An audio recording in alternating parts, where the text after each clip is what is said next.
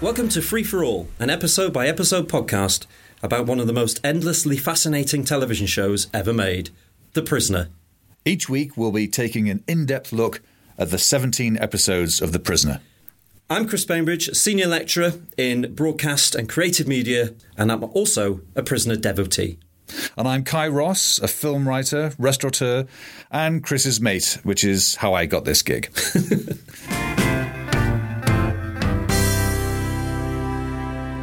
So, episode two. The chimes of Big Ben.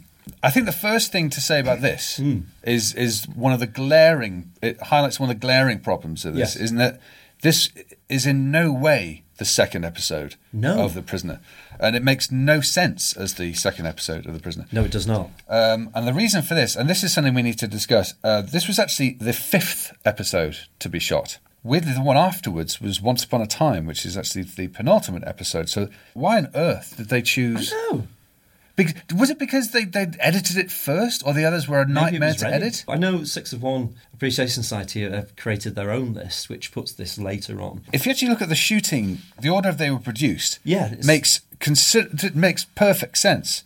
All sorts of things indicate that this is a later one. He's got a, I think number two at one point says, uh, but when Nadia's brought in, ah, seems like old times, and um, yeah, he's very nostalgic, isn't he? yeah, you've, he's obviously been here a while, and he's- Yes. they were maybe sort of lengthening number six's stay by saying by suggesting he'd been there a while. You see, personally, I would I would have put this round about episode 15, Yeah, 14, 15, because it makes sense from having Leo McKern also as number two, yeah. and you can give him a three episode run out. They filmed Once Upon a Time after this, so he would have been a continuing number two. And it wouldn't have had any problem with his beard, which they may have done later Well, on. interestingly enough, you, you know the original order the- Yes. of the seven episodes. Yes. Arrival was obviously first, then Free for All, Dance of the Dead. So those three make perfect sense. Yes. Because he says it says in Dance of the Dead, I'm new here. Checkmate is episode four. Episode five is the Chimes of Big Ben. Episode six is Once Upon a Time, and episode seven is Fallout. Yeah. So that five, six, and seven from Magoon's original conceived order have Leo McKern as number two Yeah. towards the end. So it does make more sense from Magoon's perspective. Originally, he had planned this to be later on in the series. Yeah. Well, So it's it's an odd odd one, but it's a great episode, though, isn't it? To- it's an absolute knockout, I think. Ta taking all that kind of stuff out, out of the background, the episode itself, I think, is a beaut. Um, I think the ending is one of the very best in the series. I've I've heard it's like sniffily, kind of this kind of cop out endings. Oh, obviously we see well, you know what's going to happen at the end. I didn't. no, No, At I- all. no, I didn't. In fact, I watched it last night with my partner, and she didn't see that coming. No. at all. And the way it's pulled, the way it's discovered, the the opening of the drawer, and there's the tape player, and then the bus sound stops. When it, oh, it's just, and then you, you oh my heartbreaking. god, he's oh. heartbreaking. and it is heartbreaking, and he looks heartbroken at the end of it. He just mopes out of there Yeah. in his little blue tracksuit, and he and he looks properly broken. Some episodes of The Village it ends with a sort of quasi victory, Yeah. uh, or he's kind of he's had one on them, and so on this one He's won a battle, but he hasn't won the war. yeah, his li- little victories. Mm. In this one, he just looks b- bollocks. Yeah. Um, Mm. It's a real gut punch, isn't it? Yeah. It's an odd it's an odd start this episode I find. If you watch the first few shots, Yeah. there's some really odd kind of editing and uh, cinematography choices. it seems like a very bright episode. Did you find that? Well, do you, do you notice as soon as it opens, there's this this zoom in, which Yeah. is quite shaky. Yeah, and there's a few of them as well. There's Yeah, the and whole- the edits are quite off as well. There's also quite a lot of slightly, I wouldn't say dodgy, but quite obviously fake set work going on with the beach. Yes, and yes, things like that. yes. Um, but again, at the time, you wouldn't really notice that.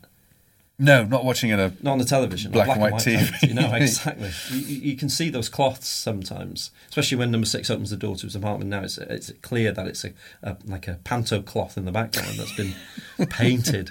But on television, you wouldn't you wouldn't notice it No. on a small TV.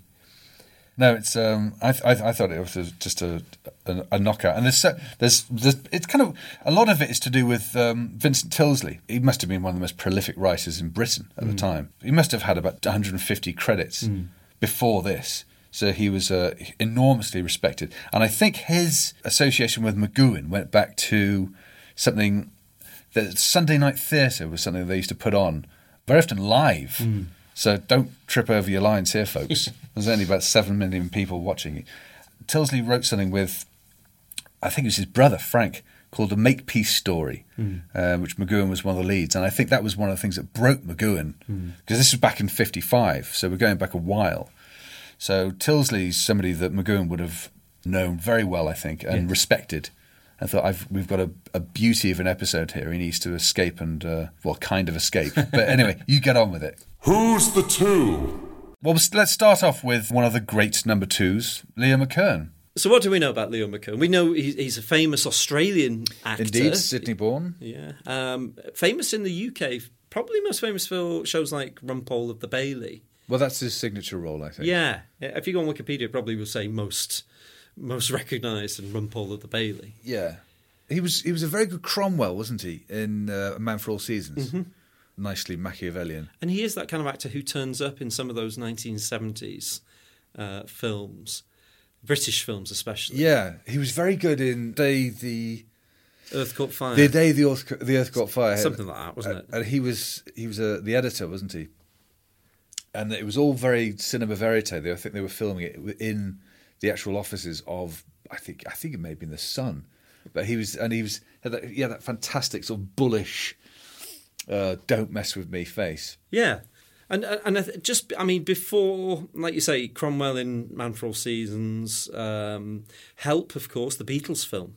Oh yes, He was Clang, wasn't he? He was the, the, the leader of the villains, He was. trying to to cut the ring off Ringo Starr's finger. Harold.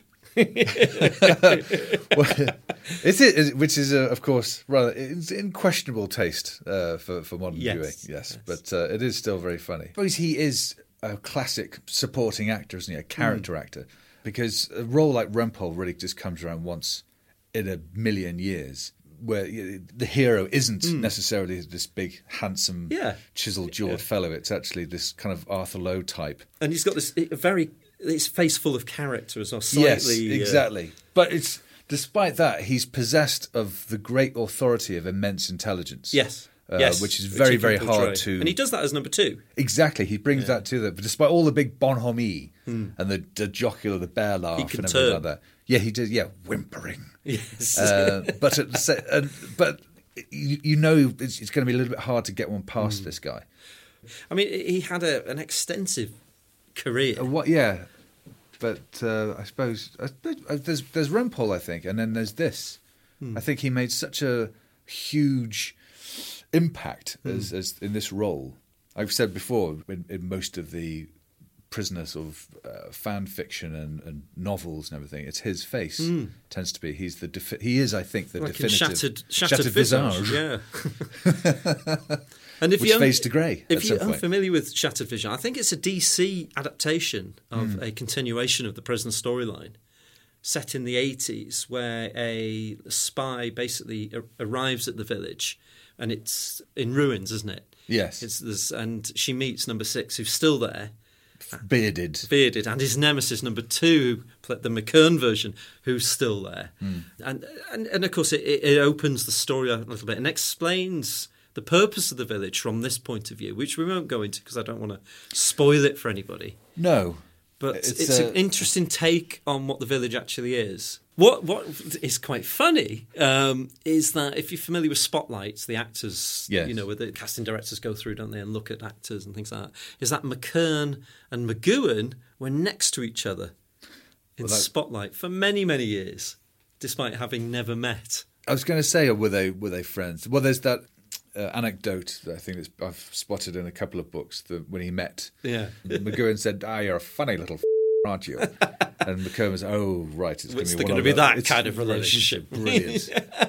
but they did become they did become very close, I Hmm. think, because um, you, on various documentaries you always hear McGowan speaking very warmly about Leo and Hmm. wonderful actor, and I think they shared very similar ideas about the freedom of the individual, Hmm. and uh, I think he got right into it pretty pretty quickly.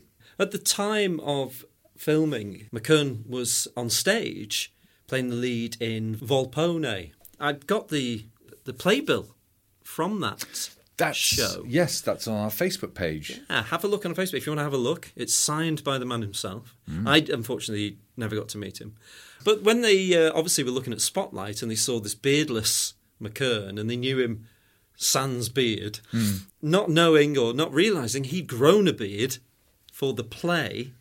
And then, of course, he arrives on set for the first day and it's like, I, I can't shave because I'm, it, it's my character for the play. So they're like, oh. We've just the art department tearing the hair out because they've created all these props for the art festival, the art show. Oh, without a beard. Because if you know the scene in in James Big Ben where the, the art show, you've got the paintings, the statue. The Oh, so they chess had piece. to add a beard to all that stuff. yeah, plasticine beards to the the chess piece and glaze over it. Add paint beards onto all those Ah, paintings. brilliant. At very short notice to change the look of McCune's character. Do you think McKern actually got to take any of that stuff home with him as, a- as a I Christmas would gift? Love to think so. Can you imagine that? What, what else are they going to do with it? But really, what else? I mean, it's like, no, mate, sorry, I'm going to need that massive tapestry uh, Yeah, next the week for an very- episode of The Protectors. I'd like to think he, he was gifted yes, all of this. because you couldn't really use it again, could you? You couldn't Well, use no, those well, paintings. no. again. they have to be given away as some kind of souvenir. Leo, this is for you. it's carpets, it's a tapestry, it's whatever you want it to be. Very few props from screen use props come up on eBay from the show. I guess they probably had a real tendency, tendency to reuse a lot of stuff. Yeah, but- I mean, I mean, Th- I mean, things pop up, but there's no provenance to support the fact that they may or may not have been used on the show as well, which is, you know, Yeah. you don't want to spend thousands on, on a prop and then, you know, not have any guarantee that it's a legitimate item from the show. Yes, I've, it's quite. It's always nice when you go to the prisoner shop in Port Merion. I think they have a, some of those kind of what do you call it ribbed glasses with the, with the, s- with a hole in the middle of them that were used. And you think it is quite nice to. s- Oh my god, about that. That's the real. It's Yeah. the real thing. Yeah, it's. I, I like to think that McCunn was allowed to take home. Yeah, you some know of those what? paintings. the props. The props department are a little bit unhappy about this, Leo. But yes, you can have all this since we're not going to be able to use any of it ever, Ever again. again. But uh, he deserved it. I think he was he was absolutely marvelous. Like a lot of kind of uh, s- spherical, thick set people. Uh, dare we say he was also possessed of this strange, unexpected athleticism as well. He kind of he walks as if he was on springs, and he kind of bounds onto the podium when he's looking through the art installation. Oh yes, But- it is Mm. what it is. One thing I really like about his performance in this is his kind of swing from authority figure. There's a sinister side to him, but he also mellows and he also changes into this affable, like you said, bonhomie with number six. Yes. when he feels that number six is acquiescing to the task and making you know the the the art installation piece that he's going to go and work on. as a, as a character over because he because he is in three episodes, and I think that it's, that's a record for twos, is it not? I'm trying to Yeah. think of any other. I know Colin Gordon, Colin Gorman was in two, wasn't he? but yeah, so he he is actually well, it was cer- certainly in the- in the final episode he has a complete switcheroo, but he has a so- something of a of an arc, Hmm. I guess, as a character. But if you view those episodes together as a continuous piece, Yeah. it actually does make a lot It- more it- it- sense. If people have to, you know, if prisoner fans have to pick out a number two, it's Leo McKern. Yes. He- and he is, he's a wonderful antagonist because he reminds me so much in this episode of Matt Berry. he does. Yeah, and it's almost like Even in even in stature. Yeah, Matt Berry's almost carved a career out of Number Two's portrayal in Toast. Yes. and, uh, what we do in the shadows. It's very kind of McKern-ish, isn't he? He is. He's got the same sort of. This, just everything's delightful Mm. and wonderful. Um, Still that level of sinister, uh, sinister below the surface. and I d- it's, it, it, yeah, it's right. It's that combination of wonderful, cuddly bonhomie, Mm. and there is a sinister side there. What's what's, what's the line he says? You'll come whimpering. to Yeah, me. whimpering. Yeah. and also there's an element of him. The, the scene where he says he accepts his position. I am. A, uh, we're all lifers. That could all just be uh, p- a part of a trick to soften number six into. But is, what is quite nice is that the McGowan obviously, uh, you know, gets involved with the process of the art show, Yeah. Mm. and their relationship starts to build a little bit throughout the episode, and you can see the softer side of, of Number Two's character coming out. Mm. You know, and there's there's a lot more humour and. you can wink a blind surveillance uh, Yes. eye, It's about yes.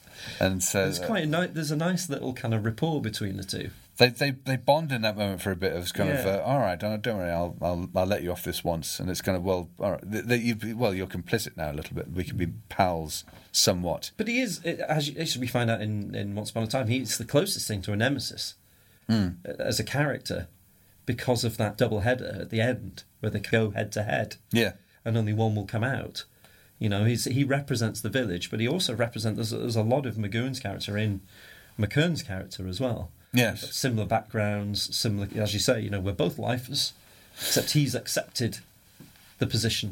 He's Yes. accepted that kind of responsibility.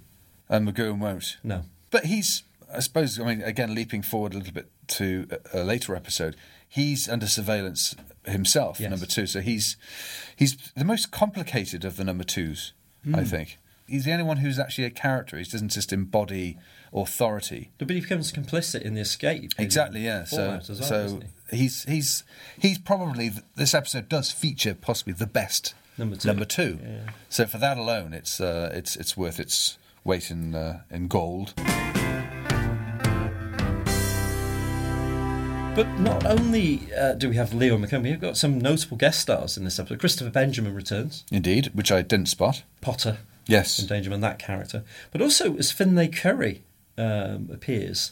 As a lord, "Oh, that's what I do in my army. Uh, for me, he will always be Councillor Duxbury from John Schlesinger's uh, Billy Liar. Yes. You know, oh, my day, you know, what do those calendars lad? All that kind of Uh, stuff. yes. He's he's the ultimate in my day actor. Yeah. He was probably only about 30. But, uh, like all these actors. As were. we've established. Yeah, that Peter Swanick was only like 46 That's- when, when that's- he was that's performing as, absurd. as supervisor. It's it's crazy how we kind of see you know age kind of represented back in the 60s and the 1950s. Well, they, had, they they would have eaten garbage. I mean, most of Yeah, yeah. I mean, and of course, coming from a war era as well, 20 years previously, a lot of these people would have been active, you know, active service. yeah, I, I, I've, I've that's always in my in my mind. It's made made them a little bit more instantly fascinating because you you kind of know you can see you can see them in the way they something in their eyes that they have A world weariness. Yeah, and but it's genuine. Yeah. You see this in a lot of sort of uh, 50s film noir and actors like Lee Marvin and stuff. They're not faking anything. Mm. No. And you can't do it now a little bit because you know these actors, the worst the thing they've ever had to put up with is, is, a, is a bad drama teacher. Yes. But these actors from this uh, this period, th- they've all got something in their gaze Yeah. that says, you know, I've, I've, I've, I've, you don't have to explain anything to me, Sunshine. I've seen it all. The tea. Yes, yes. I know you want to talk about the tea. I- the cup I- of tea. I love the And tea. of course, uh, uh, being Brits, tea is part of our natural makeup, our culture. Yes. Because number two, s- i- i- on his right, looks at the record and says, "Ah, you don't take any sugar in your tea." So uh, obviously, Guy Dolman's forgotten to put that in, Yeah. or he's scratched it out. Uh, uh, and he said, "I know you don't take sugar in your tea," and then, as an act of defiance, he puts two and then a third. Yes, with a little lovely musical note as well. Yeah. Pling. And you can just see number two's face, the anger. Yeah. You know, whether Everything- he's doing that on purpose uh, or whether he's just uh, to, But that's a lovely. Everything he does is an act of defiance, yeah, and it's true. But that's that's that's his job, isn't it? Number Yeah. Hmm. six. Enter Nadia, who is um, Nadia Gray, very very well famous actress. She was in some good stuff. She was Yeah. in La She Dolce Vita. was a name, wasn't was she? a, she was a, would have been a pretty big name, particularly in Europe, I think. Perhaps which is Lu- an, maybe another possible reason why this episode was screened in second place is because it's I mean, on a promotional level it's got McKern it's got Nadia Gray you can sell that Yeah. you know and it's you got the first episode you want to you know keep your audience maybe not throw them straight into free for all which might put some people off with the political um, Hmm. Well, elements of it. Free for All and, and Dance of the Dead were both kind of unremittingly bleak. yeah And I think, yeah, perhaps that would have put him. Uh, so, oh, God, this you is want a bit much. Hmm. strong episode for your second episode because you want to keep your audience, don't you? You want to kind of grab them, keep them, Yeah. and and I think maybe that's the decision. That decision was partly made because of that. It makes sense. It's weirdly, I mean, after all these years, it really does feel like a second episode. It's just all the tiny little parts. Hmm. Maybe because we're used to it being a second episode. Yeah, it kind of. It's, it was, by now, it almost feels like the track listing of a Beatles album. Yeah. If um, Played out of order, it's wrong. Yeah, if you put Blackbird as track two on the on on the White Album, no, no, no, no, no, no, no, no, no. That's that's wrong. So Nadia arrives, and it's all a bit of a, a deliberate. Pl- Maybe uh this kind of works with it being close to the original as well, in that everything that happens to her, that he makes number six uh, witness, is all the stuff that's happened to him. There, there there are some contradictions, though, I find. When Nadia starts to swim, number two is alone and makes that, that comment uh, Olympic swimmer. Get her on monitor. He has no audience. If number six was there, it would make more sense, but he doesn't. He says, Oh, let's see what she's up to. Right, get Rover to bring her back in. Which is a bit of a contradiction because if she's complicit, why would he have that conversation with himself with no audience?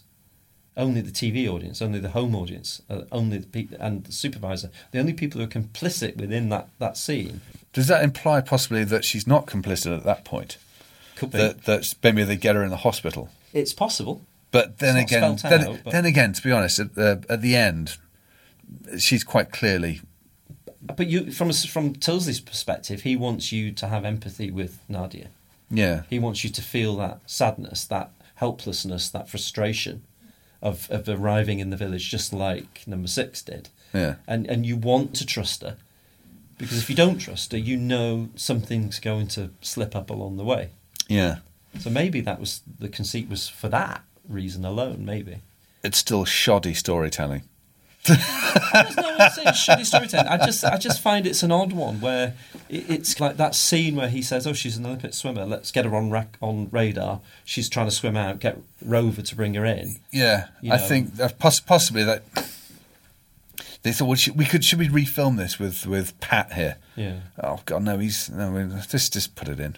Maybe Just have But it- Leo say it. But without that scene, we wouldn't have Rover and the two Yes. little Rover kind of extensions. Yes. I mean, how Rover works, God no. I mean, uh, presumably by the t- he's her face will have been s- suffocated by being sort of pressed down on that in the water. So how on earth that kept her alive? Yeah. But yeah, yeah, the two uh, the twin wheels, which ma- do make it look a little bit like a penny farthing. But how else would you bring bring her back to shore? Well, precisely, yeah. unless you don't unless you don't shoot that scene and the next scene is these you know the ambulance people taking her putting her on the, the gurney They could have just cut Leave that to straight your to- imagination. yeah. There was a, a bit of again going back to like D- Guy Dolman with the um, the body doubling and Mm. stuff like that. Bit of issues with Nadia Gray when she's actually put on this stretcher and everything. That's not her. Mm. Well, they do. She never actually went to Port Marion. So all the bits when Uh, s- number Thorne six is Wood, one. aren't Yeah, yeah. So it was actually an act, a local actress Mm. uh, called Helwyn Vaughan Hatcher. Did and she did the swimming. Oh. Yeah. And also worked in the prisoner shop oh that's a nice for, thing for a while. Yeah. but what I, I do like this this scene where he um, he takes on the mantle of authority with Nadia. yeah I always like to impress her a little Mm. bit or maybe he's just playing a get a little game with her just to kind of to see where her allegiances lie Yeah, I think I think it's it's only really that bit where he's in the, in the hospital he says, "Let her go, let her go." Uh, he kind of he's he's You like, see he's I, I, Hmm. fond of her. I accept uh, uh, she's she's genuine, but up until then he wouldn't have trusted her. But there's, that's quite interesting because that scene is, is, is this kind of almost Pavlovian experiment, isn't it? There's like a conditioning. You know, they've set her up. Why did they do that? Why have they set her up with this electrocuted floor and this bowl of water? And she's like, Oh, she's nearly got it. I think she's going to make it. and she's it's like she's like a rat in a in a maze. Yeah. She's solving that problem, but of course she can actually die.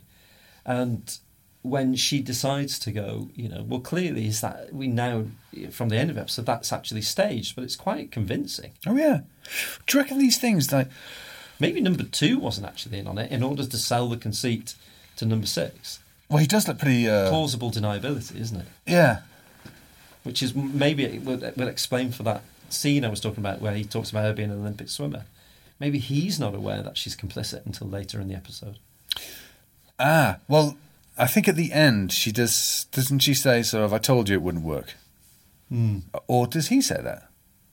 It was you know uh, it was a I thought you know maybe or I you know it was a good idea, not your fault. Yes, I'll re- put it in my report. So per- perhaps you know maybe maybe this could have all happened. Complicity could have started in a hospital Maybe, maybe. again. A little bit of vagary, It never a bit of vagary never never hurts an episode of The Prisoner. I don't think. No.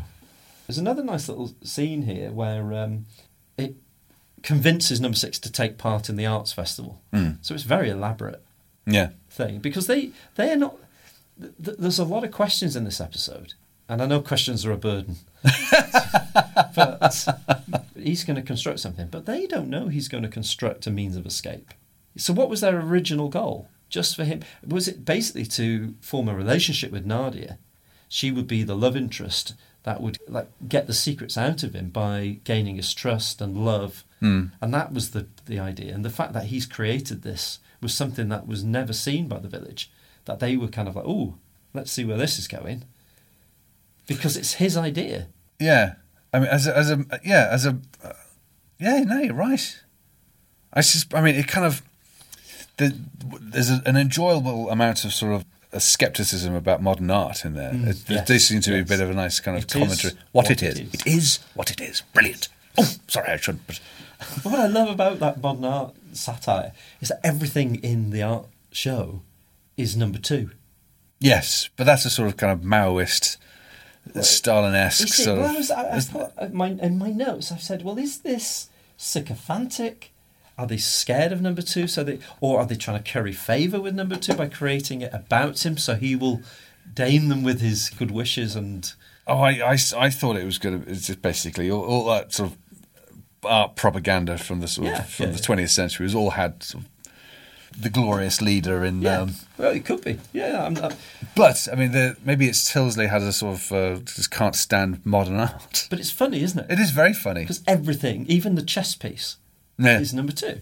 And then there's one thing I don't understand. Where's number two? this is my only line of dialogue. But there's a lovely framing of number six's kind of art piece where you Yes. can see number two through the, the hole at the end. And that's that's the lovely shot. I suspect this might be one of those episodes where the logic crumbles if you kind of Hmm. uh, Look into it if you- too Yeah, deeply. Yeah, absolutely. Because you're absolutely right. I mean, there's. I'll make you. I'm going to fine. I'll make you an abstract piece of art. I've- Obviously, I'm going to try and escape using it. Uh, no, that that doesn't They work can't at all. they, they can't have factored that in unless they brainwashed him. He could have. He could have done a, a tea towel, Yeah. and you know that's. I, I think genuinely they just wanted Nadia to be a love interest that he would confide in. And that was the, that was the goal. Hmm. But she talks about initiates an escape, doesn't she? She says, yeah, we're in, the, you know, we're near Lithuania. We can, you know, Isn't there a? Um, there's a sort of look on Peter Swanick's face when he does escape. That that- There's a sort of smile. Like ah, it's, Hmm. a all. half It's smile, all. isn't it? It's all going according to plan. Yeah. I don't know if that's because they were just using the same footage. Or maybe, maybe going back to the chess um, metaphor, it's the village are already two, three, four, five steps ahead in what will number six do? Will he create a tea towel, like you said? Hmm. Yes. Or will he create a method of escape and try and con us that way? Or will he do this? Or will he do that? And if he does that, then what? Then what? Then what? Yeah. Like these multi, like a multiverse. Well, it's, te- it's te- branches. it is telling when he's playing chess with the general that he's uh, playing it very well. Hmm. His mind's on other things. Yeah, sorry, I'm I'm not I'm not not at my best. Mm-hmm. So I mean that's Which is a nice metaphor then for what happens at the end. yeah. It's because he hasn't foreseen the end result. He hasn't re- yeah he hasn't realised that they're actually eight steps ahead. Yeah, but maybe they've they've already planned for contingency in various ways. Hmm. Mm. You know, and maybe if he hadn't built that boat, Nadia would have maybe, like you know, given the electropass, or maybe there's a secret tunnel out of here, or there might have been all these. You know, we can we can speculate till the cows come home, can't we? But No, no, it's a, there it's, a, are some logical flaws. it's no, it's a very very good point. Does the famous alternative episode with this extra scene this make any more sense? Where Hmm. Oh, he's you, he's you using mean a the tri triquetrum, isn't it? The- yes, and he's trying to work out where the village is. f- use and, and there's like a little kind of voiceover at tri- Tricritum. Yeah, yeah. An ancient way of looking at the stars. There was a funny thing about the stars. Apparently, they were borrowed from um, 2001. Ah, right, okay. I'm not sure Kubrick knew Oh. because they were filming around the corner, weren't they? Yeah, yeah, yeah. So we need a space uh, something or other. Um, could we borrow that? So the stars that you see in those scenes were the same stars that you see in 2001. Well, um, just at the hospital scene. Yeah. Number two has a dictaphone. Talks into a very small little box. Well, he does that when he kind of uh, doesn't he do that when he's amending Six's reports? Yeah. But of course, th- that technology didn't exist. Did not it of not? that size. I mean, you would have the, those kind of portable audio, you know, records, but nothing that size would have been. Where would you store the tape within that? It's it's clearly a science fiction concept, Ah. isn't it? A small device. I mean, we have them now, but at the time, Do you know? I thought we had them then. No, not Those- not those- of that kind of style design. You had them in the 80s with Think- those. where would you put the battery? Where would you put the, the tape within it? As I well? think they had them in, st- in like episodes of Columbo and stuff like that, with you know, with Yeah, the but not- tiny not- cassette, but not here. No, Not- no, no, not no, that no. size. No, no, no. Very interesting. Very interesting. But we just take them for granted now. We take some of these props for granted because the technology is, al- is here now. yeah, must have had sense of humour. But it's, uh, what I like about this episode, there's a lot of relationship building, not only with Nadia and Number Six, and there's, there's an affection. There. Hmm. Yes. she arrives at his, his uh, you know his flat one morning, and you know he's making breakfast, and there's this lovely scene with them, and he's clearly enjoying her company, Hmm. and he's starting to soften with Number Two as well. They share laughs together. They, he's very amicable with him. Obviously, we know he's just Well- playing a role, but Th- What's the what's the line when number two leaves and he's in the forest and he says not for long. yeah, So it's it's all it's all kind of surface bonhomie, Yeah. but at the same time, eh, it's But there is That- there is respect there. there is respect, and I think that is that's in a way that's kind of h- in a if you were going to be all sort of militant Marxist about it, that's how they get you by being nice and Yes. and everything. Actually, do you know what? It's not so bad. One other thing I noticed is um, the modern art. We were talking about modern art, and a lot of modern art is is down to interpretation. yes. And and it's like you can go in there, and I remember going to the Tate Modern once and seeing a pot noodle painted white and chopped in half on a plinth. Genius. Yeah, and you know somebody might want to pay twenty thousand pounds for that piece of art, and they might interpret it in a, in a certain way. I mean, a lot of Yoko Ono's um, work was you know like an apple on a plinth and things like that, and, or things like the famous story of the The yes on yes the- with the you know it's it's interpretive and it's what it means to you. But I thought that's quite a lovely metaphor for the show itself. Yeah. You know, it's it is interpretive and it is a piece of modern art. Yeah. I In suppose itself, in itself, it is what it is. it is what it is. Yeah. And then they have the uh, the famous scene outside Number Six's house, where it's all a little bit Lady in the Tramp. Mm. He does everything but nudge a meatball towards her, and it's this is quite famous, it's kind of a famous scene for mainly because what doesn't happen, which is uh, he smooches her or anything like that. But he's That- co- but he's doing that as a cover, isn't he? he is doing It's that. An act. I read something. I don't know if this is true at all. That uh, Nadia was actually body doubled by Mm. McGowan's daughter. Yes, I yes I did that as well. as a way to sort of uh, to, to completely syringe any uh, romantic sort of uh, anything Somebody out of he it. knew and was comfortable with. Yes, that he as a, as a strict Catholic, he Hmm. wasn't actually prepared even to sort of comb her hair or anything like Yeah, that. But so they use his daughter. It's just And touch her wig. Scene where she says, uh, "Oh, do I want to hear the chimes of Big Bill?" Big Ben, you mean? And you think, Big Bill? A, a child in the middle of Yeah. Africa knows what Big Ben is. That you, you're clearly a, a- a government agent of some kind, otherwise you wouldn't be here. And you don't know what Big Ben is. But, but to be fair though, in, in some countries, you know, things are given different names. Uh, really? Yeah. So, you know, like um, Laurel and Hardy, the Germans call them Dick and Doof. no, seriously, seriously, Dick and Doof. So it's like we just assume that everybody uses the same terminology across the globe, and they don't. Ah, you see. So I just thought Big Everlo and and Sarah Well, I Big Ben. wonder- because in some some countries, in some cultures, certain words have different meanings. So maybe that was, you know, I, I- I'd forgive that as a cultural difference. She says Big Bill. Ah, I just I always thought there was a bit of bit of overwriting.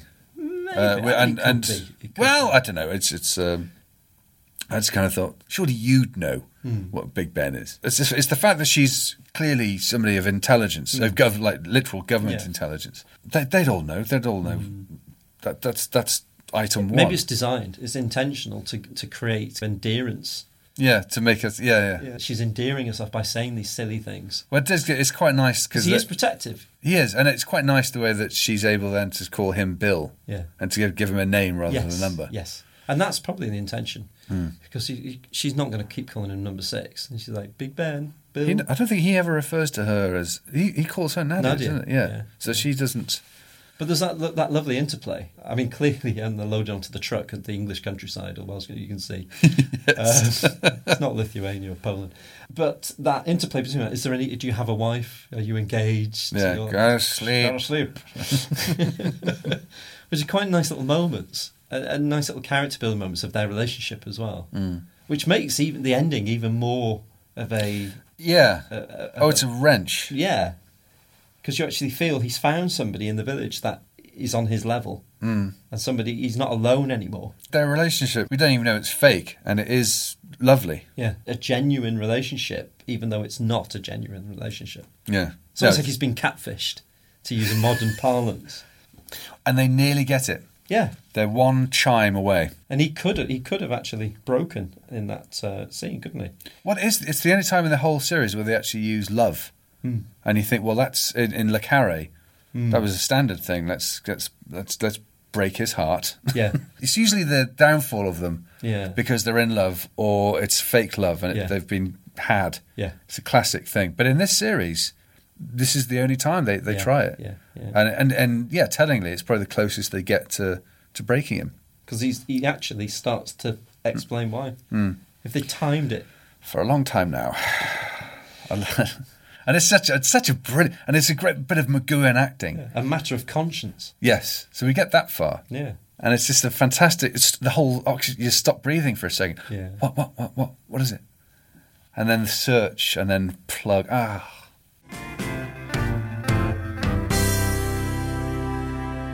So one thing I, I, I've been reading up and I thought was quite interesting is that the, there doesn't appear to be at this point in production, episode five in the production order, a show bible.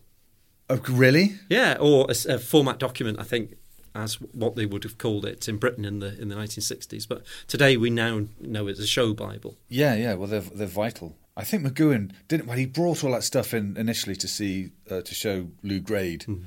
This vast kind of pile of pages and handwritten demented notes, um, and it would just tell me about it. Yeah, with a cigar. this colossal cigar. Don't put that away. It's good enough for me, Patrick. Yes, I'm doing something with the Muppets next. Maybe that was what Patrick McGowan just showed everybody. This is what it's going to be. so uh, I suppose for the benefit of our listeners, uh, a show bible. Yes, I think every every new series or concept that's that's that's mooted will have what is known as a show bible, which just sets out everything that the show is about. And most shows are all written by different script writers who get hired to write different episodes. And if you come in as a scriptwriter, you need to have some kind of guide as to what you're writing for, because you might not have seen the show, you might not be familiar with its lore or mythology, and you need to have some kind of pointers. I mean, you might have watched three or four episodes, but you know if that show's been running for a long time, you need to have more background detail, and and you know it will flesh that out in the show bible. You know, has two sisters and a brother. You know, never mentions this or doesn't like white wine or whatever, very specific things. Like Captain Picard, you know, Earl Grey tea and has a goldfish.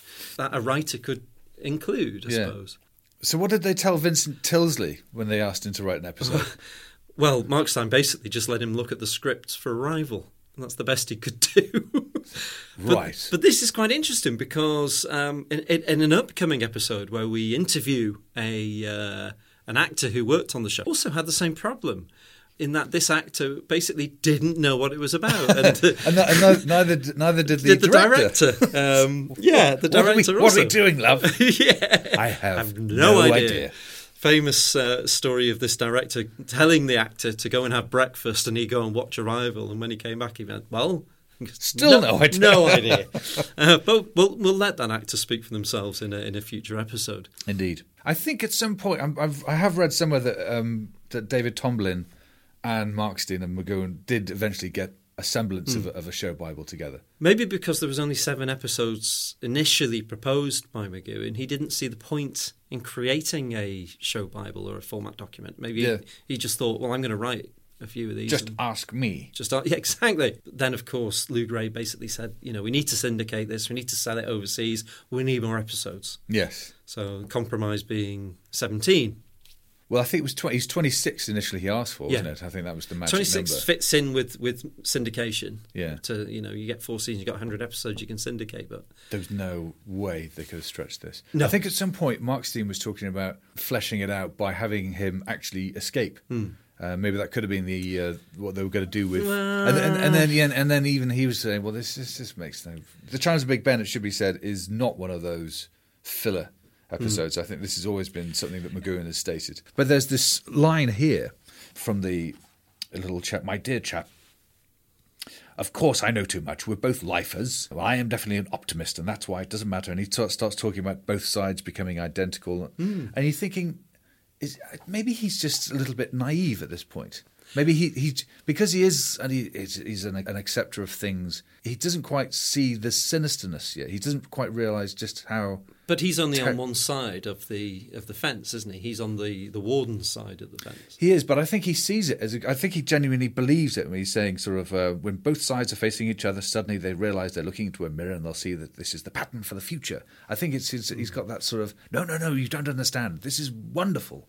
But that you said there about the pattern of this this pattern, this global pattern. Yes. Kind of allusions there towards what was happening in Britain at the time, leading in towards application to join Oh, the, uh, the, common, Euro- it was the common market, as it was called, European Yes, Economic Community, wasn't it? EEC. yes. I think we applied, didn't we, in 1967? I, th- I and thought de Gaulle, 66. Charles de Gaulle knocked Britain's application back. No. And then we had to wait till 73.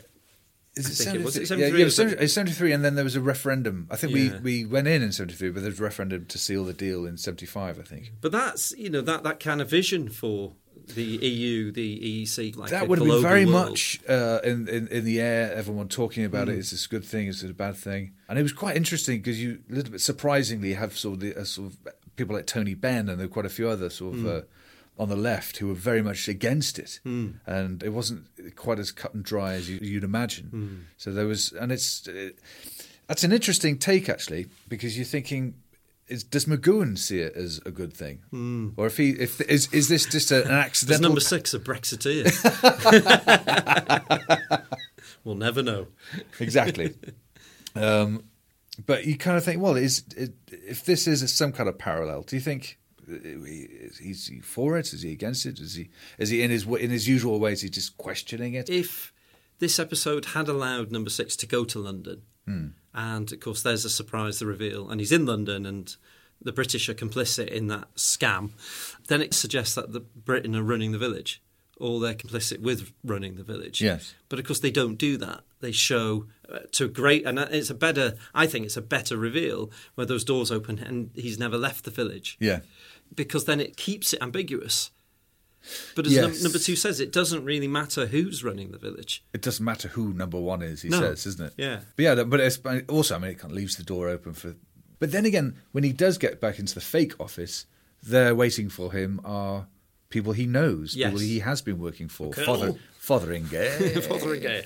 Um, both actors who were in Danger Man as well. Was it Kevin Stoney, Yeah. Uh, and Richard Wattis as Fotheringay. indeed. But there was um, so that's that throws up more and more questions, doesn't it? If people he knows and have worked for and are basically his employers, his previous employers, are complicit in the village.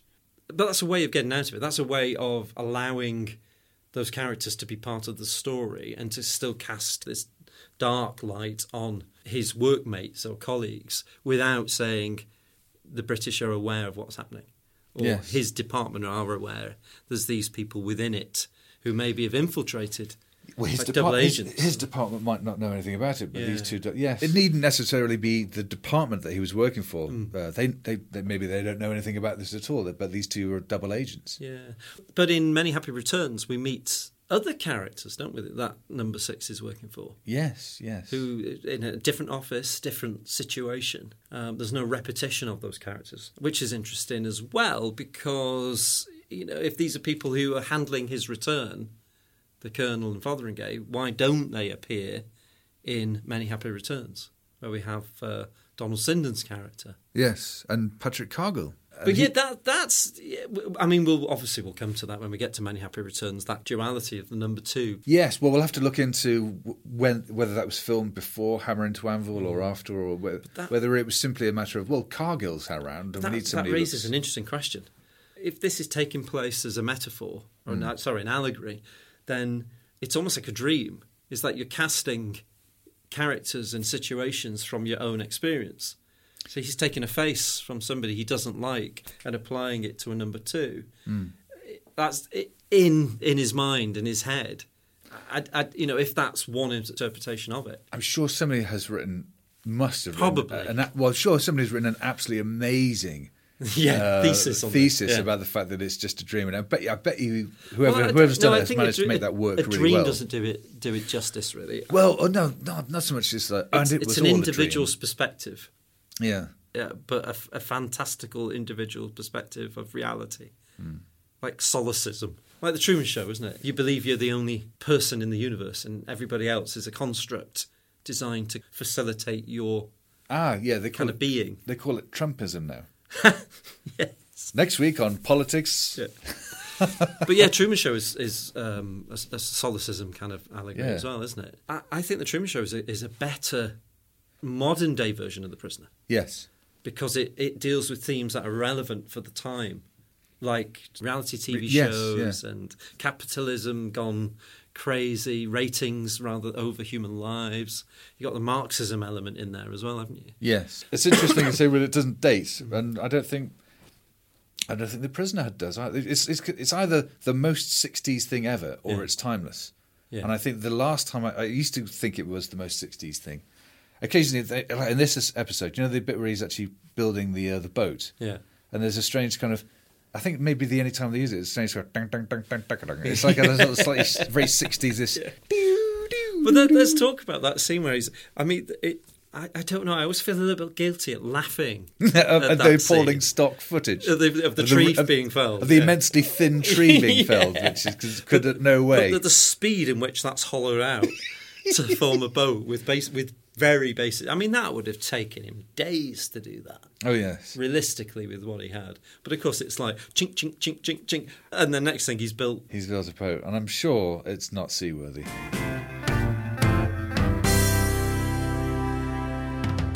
So this is episode five out of seventeen in production order. But being episode five, this was Don Chaffee's final episode. Yes, in chronological production order. I think he was because he was one of the few directors who actually shot in Port Merion. Hmm. Mm. I've read by this point McGowan was actually directing a lot of the stuff that was in in the soundstage, Hmm. mm. but Chaffee was still getting credit for it. And I think their relationship was getting a little bit tense. Right, yeah. it wasn't irreconcilable. I think um, Chaffee spoke in the past about, oh, it was fine. It's just one of those things, and what a marvelous thing to be associated with, and it was great. We had a good time working, but I think uh, McGowan was starting to sort of flex his muscles a little bit, and it was getting a little bit. Um, it would- I suppose it would have been a little bit hard for any any director on this because you are directing one man's singular vision. yes. With apologies to George Markstein. And I think from Mag- Magoon's perspective, he knows he can't do this on his own. He needs the best people around him and people he's worked with. I think he he would have been responsible for putting together a lot of the the, the, the team that built this. but I think as time goes on, he becomes more and more invested and more and more controlling over the project. Yes. and and it becomes this kind of singular vision. And some people have actually said who, who worked on the show, you know, he they almost considered him almost mad because he, he was taking over so much. And Well, there are stories certainly much later into the into the production of um, yeah, he- he was getting increasingly hard to work with. A lot of actors uh, struggled, and I think Chaffee may have been one of the casualties of that. but he moved between television and film. He did 15 episodes of Secret Agent. Was that quite? I, mean, it's, I it's- don't think that. No, I it's- don't think that was a common thing. No, I, it's there was still very much a sort of uh, a, a it's snooty a class. Oh, isn't that's a it? bit of telly. Yes. We'll oh, be- love. No, yes, I'm I'm doing this in the West End for six weeks, and then I'm doing a bit of telly. Pardon? I do a bit of telly. Bit of telly, you know, it was it was looked down upon, wasn't Oh, it? no. Cinema, film was the. you want to be a Pinnacle. fil- film director. But but to for Chaffee to kind of go from Jason and the Argonauts, you know, quite a mix, uh, this variation from film to television, Yeah. back to film, which is really unheard of. I was go- I was going to ask you whether this was unusual or not, or if it, because it just it seemed it. It's- it- I remember I remember no because of Jason and the Argonauts and a million years BC, I knew the name Don Chaffee. Hmm. Yeah. and then even back then when I first started watching The Prisoner, when it came up directed by Don Chaffee, I thought, wow, that's that's a bit of a coup. yeah, Uh, and he made. uh, Did he do four? He did uh, four episodes, yeah. So should, Yeah. do you think he should get a bit more credit? I think so. With shaping so much of Well, considering that the f- four episodes he directed were Arrival, Chimes of Big Ben, Dance of the Dead, and Checkmate, which are four of the original seven. yes, and all knockouts. Yeah. But then again, McGowan working with him on uh, Thomasina, you know, they must have be- become quite good friends. I'm doing this project. I want you to come and direct. I want, I want the best, and the best I is want you, the best. Don. You know, and he's got somebody who can quite happily work within the confines of television and cinema, and bringing a cinematic feel to the televisual process as well. Yes, and this was cinematic. This was Hmm. shot in '35, wasn't it? Yes. So this wasn't r- r- run of the mill. No, no, no. This wasn't like videotape or or f- or, or well, you know, the film was it sixteen millimeter film. I think maybe was used at the time on standard, the classic Monty Python sketches. Oh, we're- Yes. we're, on film. you know, there was you know there was hi- good quality stock used as as you can see now when you see it in high definition. Yeah, I was going to say one of the re- when you see it in Blu-ray, it's just uh, quite It's astonishing. knockout. But then when you see a lot of um, other stuff from the time on Blu-ray, it's sort of well, it's just seemed a bit sharper. There was something when it, that first shot of Number Six's face Hmm. driving da da da, and the blue behind him is like, what is that? That was dark grey Yeah. on my video. The- I've never seen. I've, it was one of the most am- amazing transformations Hmm. from my memory of it as, as a teenager to seeing it so fresh and crisp.